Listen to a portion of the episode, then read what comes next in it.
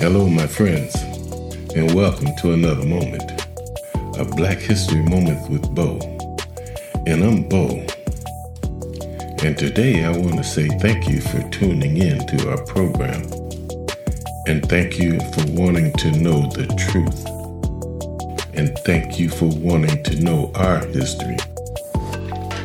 Because for decades, our history and our accomplishments have been set aside, hidden in the darkness of white America's archives and hidden from us. And man, that is ignorant. And either the United States will destroy ignorance or ignorance will destroy the United States. And W.E.B. Du Bois said that, and that is the truth.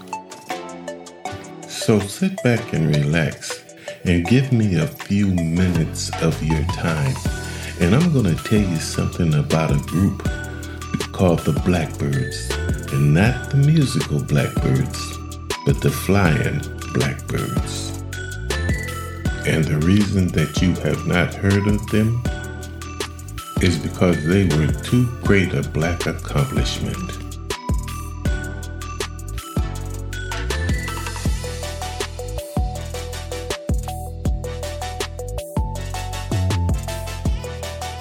You know, they called them race pilots, but they didn't have a damn thing to do with breaking speed barriers. More than two decades after Wright brothers made history, only one African American, Bessie Coleman, possessed the international pilot's license, and she had to go to France to get it. Because you have to remember, this was the Jim Crow era. And blacks had to keep their heads low, sit in the back of the bus and in the rear cars of the trains. And hell, airlines wouldn't even allow black people as passengers. And only a handful of flight schools were willing to accept black students, no matter how much money you had. But a dude by the name of William Powell sought to expose more African Americans to the art of flying. And in the process, he inspired blacks to take a greater role in aviation. And along the way, he formed history's first all black aerobatic team. Now, this dude grew up in a middle class black neighborhood in Chicago, and he studied engineering at the University of Illinois. Before he graduated, however, the United States entered World War I, and he joined the Army. He fought as well as any other soldier, but he got hurt during a gas attack on the war's last day. Now, with his health all jacked up, Powell returned to Chicago and went back to college, eventually receiving his engineering degree. Now, some say he was a natural born entrepreneur because in the post war, Powell bought as many as five gas stations and an auto parts store in the city's black South Side. He craved the idea of wanting to fly, just to go up once. That's all he wanted. And Powell got his chance in Paris in 1927 when a pilot took him on an aerial tour of the City of Lights, even circling the Eiffel Tower. Right then and there, Powell was bitten. He decided he wanted to become a pilot. But the U.S. was doing everything that it can do to keep blacks out of the cockpit. And Powell wrote that he actually believed that with the proper leadership, that black folks could be systematically trained to the use of airplanes in such an extent that a great airplane industry might spring up. Not only would blacks avoid the indignation of sitting in the back of the airliner, they could pour thousands of dollars back in the black community by buying black built airplanes, forming black run airlines, and hiring black pilots to fly them and black mechanics to fix them. And hell, he thought if they weren't permitted to land at all white run airports, black could build and staff their own airports. In Powell's mind, separate could amount to equal and he scoured the United States in search of a flying school that would accept him. Now, he had a standing invitation from the Paris School of Aviation, but he wanted to learn in America. because it was the nation he had almost given his life for and certainly wrecked his health for. So first he tried in Chicago, but he was turned down because he was told that the white students would walk out if a black man walked in. Then he went and tried to enlist in the Army Air Corps. The training headquarters was in Rantoul, Illinois, and that was just six miles from Urbana, where Powell had attended the University of Illinois. There, an ignorant lieutenant explained that all Air Corps enlistees were required to have two years of college. And Powell replied that he had graduated from the university just up the road. Then the lieutenant tried to tell him that all applicants had to have engineering degrees. Well, in fact, Powell had majored in electrical engineering. Then the recruiter decided to cut out the bullshit and told him that even though he was a veteran, the War Department wouldn't accept colored men in the Air Corps. He said he personally didn't agree with the policy because he was reared by a colored mammy and would just as soon instruct colored students as whites. But that's just the way it is. And he offered to instruct Powell in his spare time, but Powell refused. He wanted to go full time. Powell wrote to flight schools all across the nation until he finally found a colored blind school in Los Angeles that would accept him. It was more than a hundred students, including three from Japan, two from the Philippines, one from China, and one from Mexico. And the cost was a thousand dollars. And that was three times the average working man's annual salary at that time. But Powell had the cash and he moved his family to LA and started flying. Now, after Powell got his paper, Powell founded the first all black aviation organization in 1929. It was called the Bessie Coleman Aero Club. Coleman had died three years earlier in April of 1926 after being thrown from her plane doing preparations for an air show in Jacksonville, Florida. And the organization was open to anyone regardless of their race. And it also had a lot of women involved in it. But it only had a few white members. Few had cash, but that was no matter. Powell started holding free evening classes in aeronautics at a local high school and also started networking. He made friends with black entertainers, including Cab Calloway, Lena Horne, and Bill Bojangles Robinson that were in the area to make race movies meant solely for black audiences. And he also struck up a friendship with Joe Louis. He explained his mission to his new friends and sought their support, and they gave it, both in donations and public appearances. Oh boy was on a mission. Also in 1929, Powell attended the National Air Races in Los Angeles. But he wasn't sitting in the stands, he was manning the emergency truck. And it was right then and there that he decided to put on his own event, an all black air show.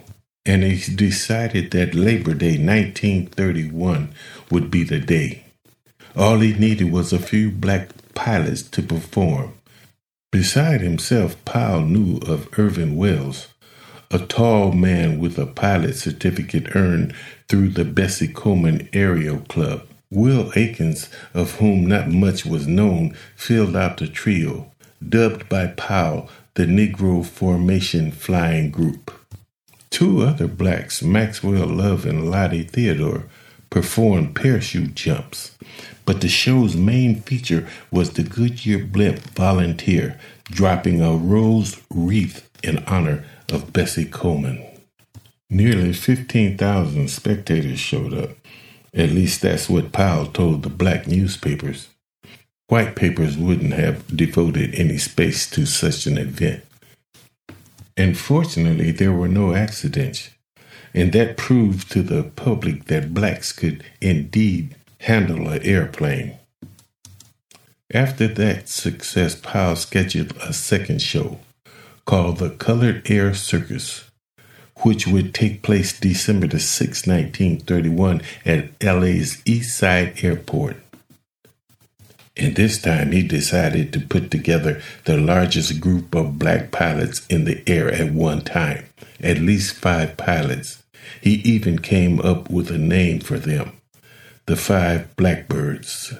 Now, to supplement the trio, Powell approached James Herman Banning, and he was the first black pilot to obtain a license from the U.S. Department of Commerce. Ban- Banning was the nation's second black pilot after Coleman, and he had came out of Los Angeles to train the trio before the first show. But old boy refused to fly unless he got paid, and he also wanted to be the featured pilot. But Powell wasn't about to pay him, especially since Banning's license had expired before he arrived in LA. And Powell's organization had helped him renew his certificate and given him 300 hours of free flying time. Powell went on to recruit William Johnson, another black pilot, of whom, like just about everyone who flew with the Blackbirds, not much was known about. Powell also approached flying student Marie Coker to join his group.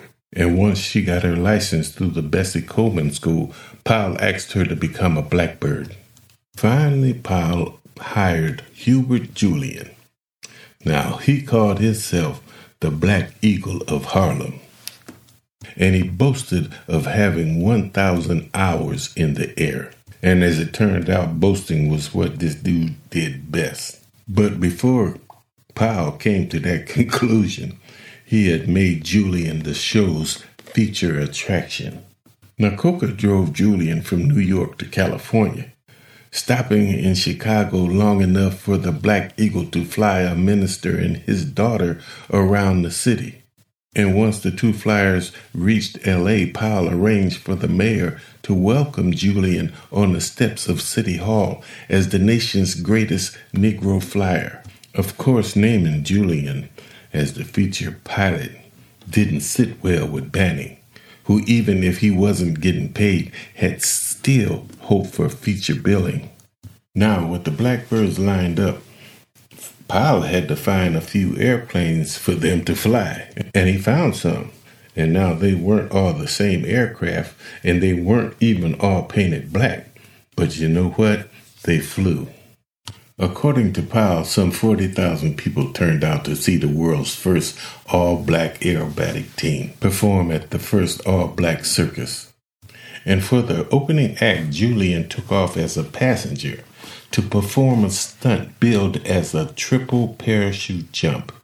In theory, this meant that after the first canopy opened, he would cut it away, free fall for a bit, open the second canopy, which he also cut away, then he'd free fall some more before opening the third canopy and landing. And as it happened, Julian apparently lost his nerve and skipped both cutaways and simply parachuted from the plane. After that fiasco, however, the blackbirds took to the air and saved the day. According to Powell, not five but seven black pilots took off, one by one. They flew to a nearby field and landed, all except for Julian, who later claimed he got lost.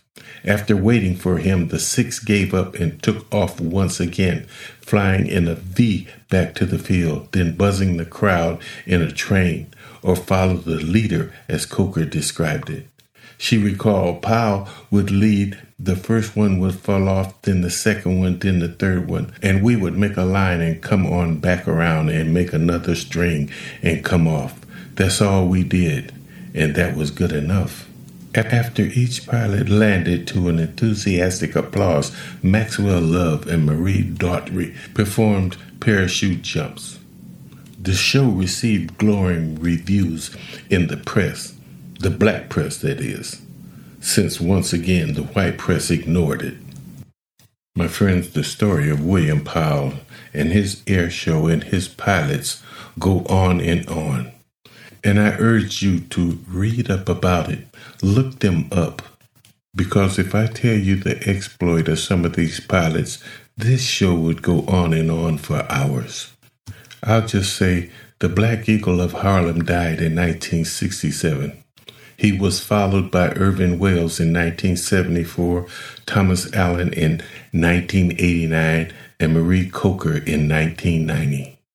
Dogged by complications related to the poison gas he had inhaled in World War I, William Powell died much earlier in 1942 at the Veterans Hospital in Sheridan, Wyoming, with his wife and two children by his side.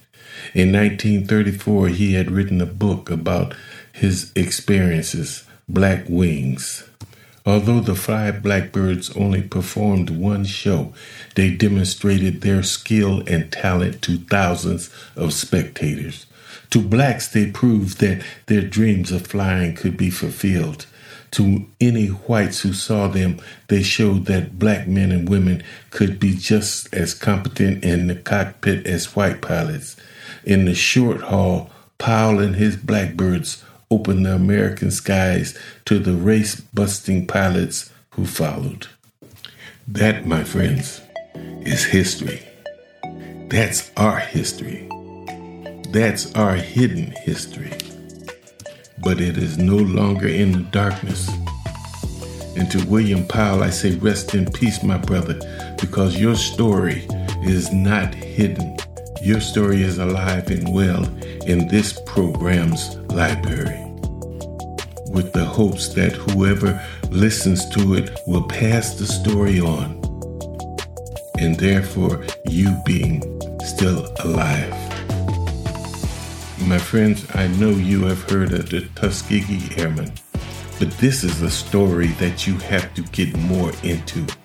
And hopefully, someday, a movie will be made about William Powell and the Blackbirds as well. But we all know what time it is now. But before I leave you and leave this great story, I have a message for you. When you seek the truth, your ancestors will help you to find it and set your soul free.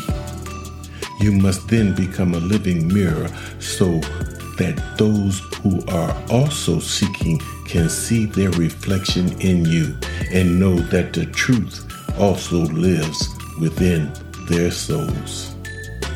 Have a great day, my friends, and until next time, it has been my honor